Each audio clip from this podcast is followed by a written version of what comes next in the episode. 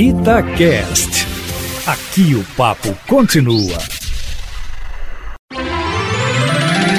Seu dinheiro vale ouro. Hoje é quinta-feira, dia da gente falar de finanças pessoais com o Matheus Machado.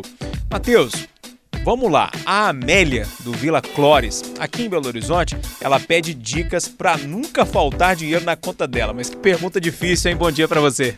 Bom dia, Júnior. Bom dia, ouvintes. Bom dia, Amélia. Pois é, Amélia, é um segredo que todo mundo quer descobrir, não é mesmo? Mas é claro que existem algumas dicas que a gente pode dar que com certeza podem te ajudar. Como é que a gente consegue não faltar dinheiro na conta?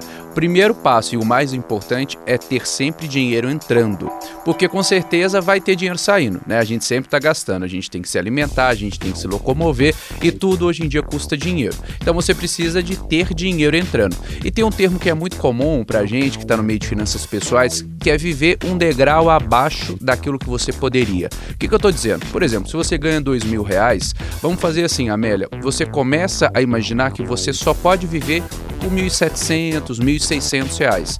Então caiu o salário na sua conta, já pega aqueles 300, aqueles 400, transfere para uma poupança, ou quem sabe até uma conta de investimento se você já tiver e pensa, bom, o meu salário é 1.600. Por quê? Porque a partir daí a gente se adapta. Afinal de contas, quase todo mundo já trabalhou em um lugar onde ganhou menos e vivia com menos. Então é uma questão da gente adaptar a nossa realidade. Essa é uma forma que sempre vai ter dinheiro na conta. É achar que você ganha menos do que você realmente ganha. Matheus, se a Amélia ou qualquer outro ouvinte quiser um contato mais fácil com você, vai aonde?